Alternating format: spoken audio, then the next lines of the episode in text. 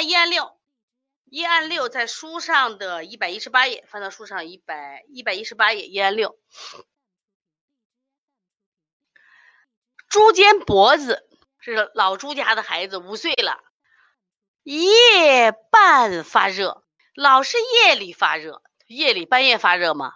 小则如故，小则如故，白天就好了。小是佛小，白天就好了，知道吧？夜半发热，小则如故，用凉药解之，用凉药解之，什么呀？是不是清热的？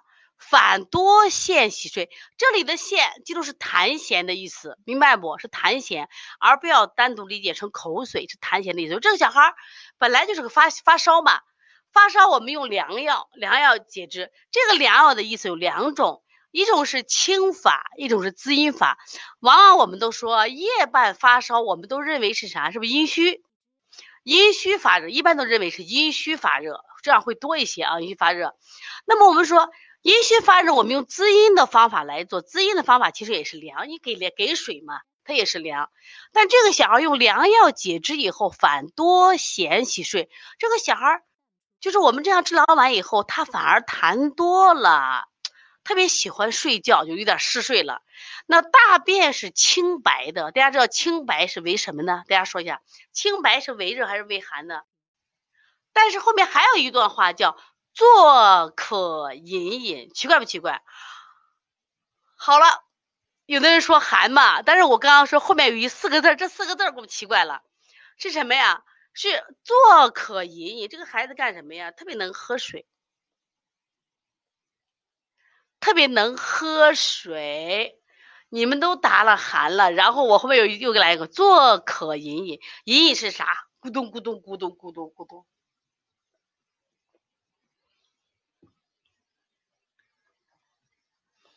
奇怪不奇怪？就前这这都前又不会治了吗？前面的医生是不是用凉药解之呀？治了以后，这小孩是不是又加重了？奇怪的很。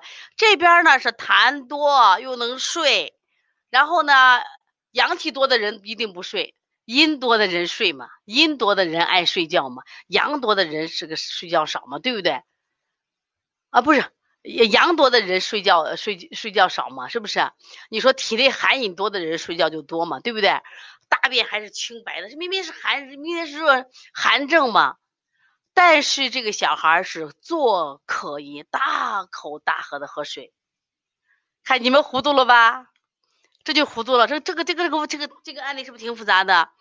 治完以后，本来光是个夜半发热，白天就好了。结果你这治完良药治完以后呢，它出现什么情况呀？就是这个这个痰还多了，又能睡了，大便是清白的。但是又渴得很，而且喝水可能喝，不会，医生不会治了，又又找了钱乙来了。哎呀，钱乙说真麻烦，周围如果都是一些高手多好呢，是不是？钱乙说：“此当见胃，则逐正退。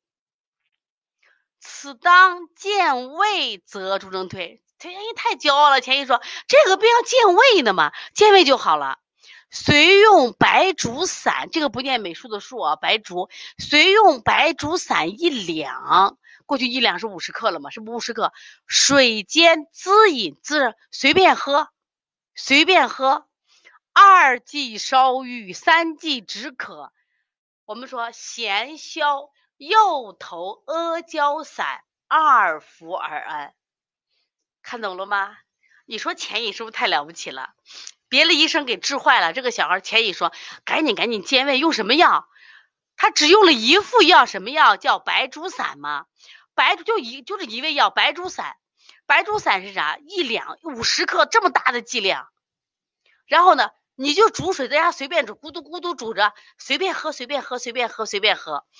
喝了两剂烧郁，好多了。三服，对，他一次是一次是一两五十克嘛。一两五十克，比如今天喝五十克，你随便喝；明天五十克随便喝。到了第二天的烧郁，第三天好了。第一个什么好了？不喝不喝水了。第二个痰没了。首先白术散，白术白术是健脾的嘛？白术是健脾的嘛？是不是？白术是健脾的。然后完了以后又给他喝什么呀？阿胶散，阿胶大家知道是不是滋阴的？叫两服儿，发烧也好了。发烧也好了。这个同乐堂小儿健康说呀，钱乙咋这厉害？你也可以跟钱乙这么厉害。刚我说了嘛，咱们的口号是不学他医，不学中医，要像钱乙一样，成为一个优秀的小儿推拿师。我说什么叫小儿推拿大咖？就像钱乙、夏鼎、张振云，这才算的嘛。你高超的技艺嘛，这不高超的技艺。知道吧？高超的记忆，我跟你讲的意思在哪儿呢？就是说，我们一定要干什么呀？一定要就像他，实际上我跟前面不是昨天讲了，钱乙的好在哪儿呢？因为他本身就医术很高明，都是别人治不好来找他，所以他就其实他就多了个心眼儿，又多思考。他是个多了个思考。我们都是干啥事儿了？我昨天不是讲了吗？比如说别人，咱们是咱邻居家店来的。呀，他就说王老师，你看那家店推了一点都不好，你心里暗暗自喜，嗯，他就是不好，他就没我推的好。其实你刚好就失去了机会，他推不好，你就要问他用了什么方法推不好，知道吧？然后你什么可能甚至是不是反其道而其之，或者在他的方法上进行总结，那你就是高手了。结果呢，你呢，光想说人家不好，也没也没问问人家怎么推的。结果你可能诊断跟他一个水平，结果也治不好，明白不？所以说一定要去诊断思维的。我可比不上钱乙啊，这是子源又夸我的，我可比不上。为啥呢？他们太厉害。钱乙一辈子啊，钱乙为什么成为中国古代的第一个儿科专家？在钱乙之前，我们中国没有独立的儿科，都不愿意做儿科嘛。儿科、妇科难的很嘛，都，特别是，而且大家对小孩珍贵的很嘛。你把小孩的病，而且本身小孩的身体，这一虚一实，一虚一一寒一热，这个传病快得很。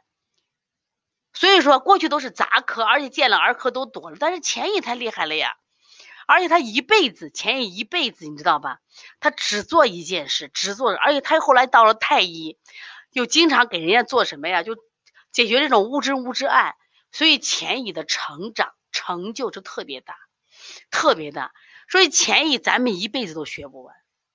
而钱乙他在很小，他实际上三岁都开始接触医学医，因为三岁他爸爸就去世了嘛，要不他爸爸就跑到那个蓬莱去寻长生不老药，跟他姑父就上山采药嘛。所以咱这像钱乙要学习呢，知道吧？一定要学医啊。这个钱乙这个案例，他他其实留的案例不多，在他这本书里只有二十三个案例，二十三个案例。但是呢，我我当时我还想的就是，呃，把钱乙的案例一个一个，因为他过去讲的经风的比较多，一个一个给大家讲，一个一个的讲。就还有结合他的书，还有专门有他的徒弟啊，也专门写他，也有一些案例。就因为听完他这种案例，你听完一个两个，你进步太大了，知道吧？啊。而这种反讲的近代医学里头反讲案例的，其实还没有这个讲的好，知道吧？没有他讲的好，知道吧？我就觉着，就这个书写的好。就近代，我比如买了很多这个咱近代儿科的案例，他们光想怎么怎么治好了，怎么怎么治好了，怎么怎么治好了。就是，其实我觉着他有有有前面的庸医他医的不好，就给我们以惊醒，就提醒，是不反思？那前乙的。这个思路才我我们才能可能更多的对我们有启发，这非常重要啊。这个我们讲，它本身这个病啊，一般情况下，哎，我这个一般情况下啊，我们讲夜热早凉有两种原因。我们常说的，一般的夜热早凉，我们都认为是啥？阴虚病。一般的情况下是阴虚病，有没有这种多很多？一到晚上就发烧，为什么到晚上发烧？大家自然界。我们到夜里的时候，自然界是寒最重的，阴最重的。那我们人体阴最重的，我举一个例子嘛。我们过去的小孩，因为咱们没有路灯嘛，就是我们这个年龄或七零后、八零八零后的时候，肯定也也可能有点感受。特别是农村，到了夜里七八点钟，都黑漆漆一片。那时候再没电视的话，基本上晚上时候啊，就是深夜的时候，大家都回去睡觉了。你没有灯，你你你看啥呀？就都睡觉了。那么睡觉以后呢？但是你如果你的小孩到了夜晚，你的身体也重，阴也重，包围了，你也就瞌睡了。结果你这个小孩阴虚嘛，小孩因为阴虚要长个长肉，结果他在晚上的时候就特别容易发烧。那这种情况呢，往往是什么？阴虚，阴虚用滋阴的方法，那没问题，其实这个小孩儿他本身医生就是按阴虚应该的用用凉药，凉药我觉得他应该用的不是苦寒药啊，凉凉药或者是当做这个湿热症，因为这个案例他没有写那么详细啊。但是就本身这个案例他不是，他为什么？如果用了阴虚，如果硬了阴虚，他就好了嘛。用了阴虚就好了，因为我看到虎博突然加了一个惊厥的孩子。其实我觉得我们还是在问诊的阶你正问诊惊厥了啊，说明啥问题？实际上他的面诊你没做好，不够细致。因为在前一讲一案的时候，实际上快惊厥的孩子眼神是直的，他眼神是直的，明白不？是直的。第二个，他面泛青色。你没看到，当时我记得我在二零二零年二月的时候，当时我也讲过前一案，七北有一个七大王和八大王的故事。因为七大王当时就是老是这个也是这个这种发烧嘛，这种发烧就也是这样的发烧，结果就把钱姨请去了。钱姨请去以后，钱姨当时说：“哎，你家这个孩子没没事好了。”他认为是那种潮热，就咱们说的这种阴虚发热潮热。他说你家八大王会得病，当时这个大王就很这个这个这个这个这个大王就很生气，说你就说我们家孩子，我本来让你看老七的，你说我们家老八，他说老八你知道，后来三天后老八就病了，真的是惊厥。他为什么？他说你家老八第一个就是他的面部面部对发青，对这个贝贝康还记着，他坐的是石凳子，那凉凳坐在水水塘边而且脸色泛红，所以你家孩子在三天后的早上。他为什么在连连能预测那么准？三天后你这孩子会发病，而且早上为啥说他前有一个时间节律说早上三点，呃，就清晨三点到早上九点为什么呀？为肝，为肝。说因为这个肝为肝嘛，所以你这个时候呢干什么呀？另外还有一个啥？早上三点到早上九点为肝，早上九点到下午的呃三点为什么呀？为心。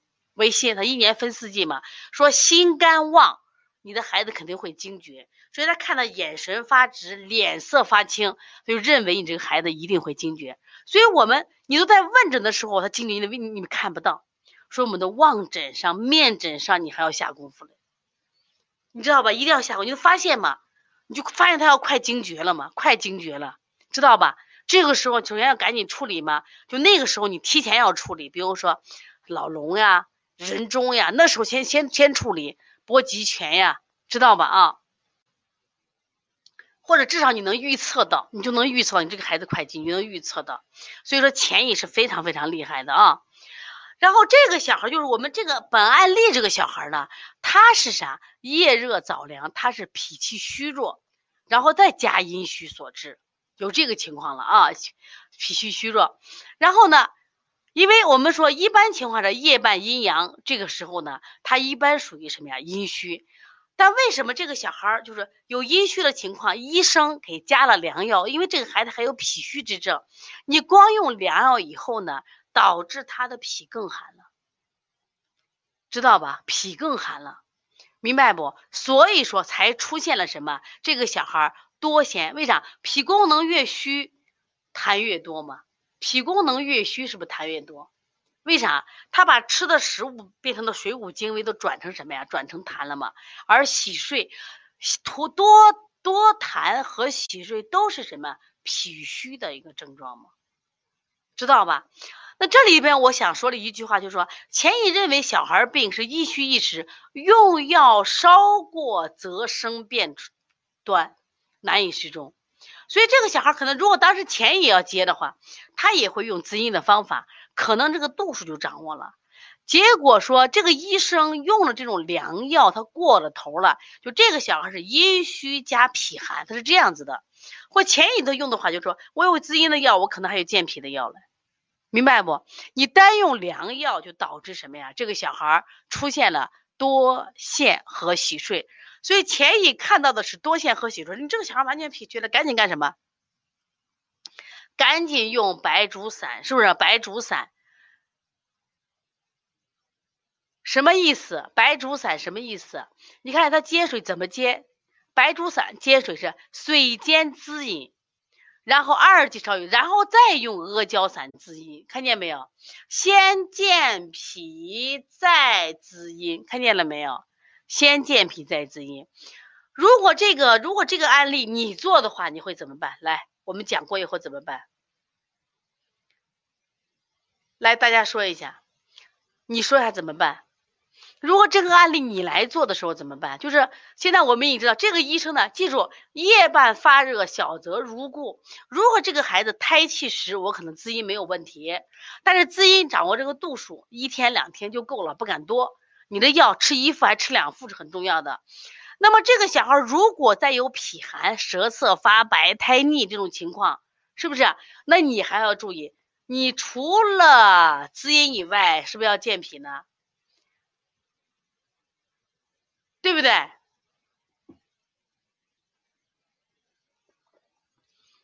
把它搞清楚，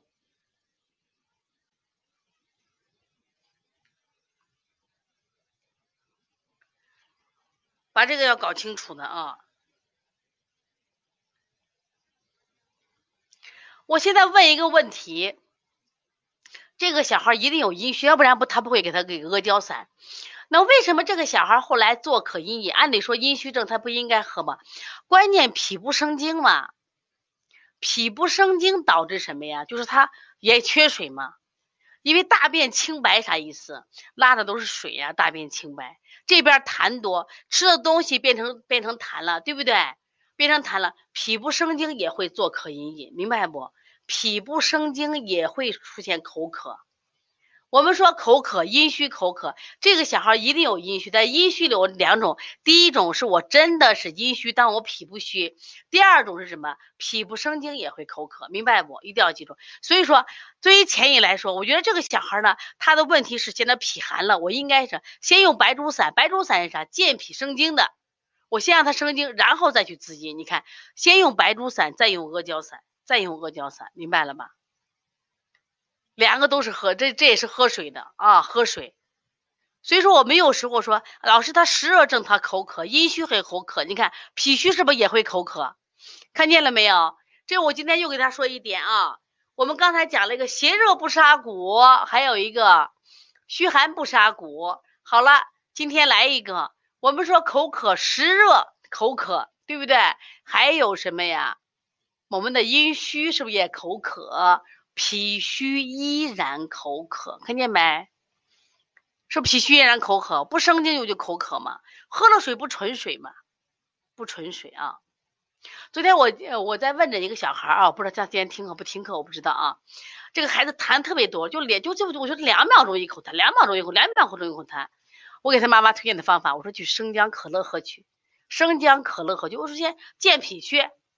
先健脾去，生姜姜本身是暖脾的，黄颜色暖脾的嘛。生姜可乐让孩子喝去，他喝生姜的不好喝嘛，小不点孩子，就七八岁的孩子，我说生姜可乐他喝去，明白不？所以这个孩子的口渴，记住啊，口渴是因为脾虚口渴啊。你看，所以说你们滋阴不要天天滋，明白不？老师这个小孩阴虚，那本来可能就是阴虚，但是你你你你过了就不行了吧？那这个小孩他也许他是阴虚加脾虚，说你要滋阴还要健脾，明白不？你一定要看看你，因为我们临床中最爱说的话就是阴虚。这小孩阴虚阴虚，你看这皮实娃问问我了，这个碳酸饮料，我觉得咋能不能喝呢？一定能喝，但是不要喝多嘛。老外都是喝碳酸饮料的，什么意思？他现在不喝嘛？你让他喝生姜汤，他喝吗？我跟你讲。呃，那个那个江玉仁啊，江玉仁有一个这个讲厌食的。最近黄老师在给大家研发一个课程，什么课程叫？江玉仁是中国最早最早著名的儿科医生，是这个解放后，他第一个创立了，就解放后创立了中国中医儿科学，第一本中医儿科学应该是一九五八年的吧？儿科学就是江玉仁这个是就是作为主编嘛。那么江玉仁呢？这个什么意思？就是他在写这个治疗厌食的时候，提出这样一个观点，知道吧？叫什么观点？叫什么观点？叫这个，呃，胃以喜为补，把这话写上。胃以喜为补，就是我们调厌食怎么调？胃以喜为补，就他喜欢吃的为补嘛。就是你说老师这个小孩厌食，我给他调啊揉板门呀，这个这个补脾经呀，揉外劳咋就没有效果了？我说他最近喜欢吃，他喜欢吃辣的，喜欢吃香的，喜欢吃甜的，喜欢吃什么？就是说你在调的时候一定要找一款他喜欢吃的食物，明白不？喜欢吃的食物，就他可能厌食，别的食物都不爱吃，你千万不要强迫，都不爱吃青菜就吃，你不吃就不行。期待有营养，错，那你越调越越讨厌，调不了。你想，在一九五几年的时候，姜育仁就当时都大师级的人物啊。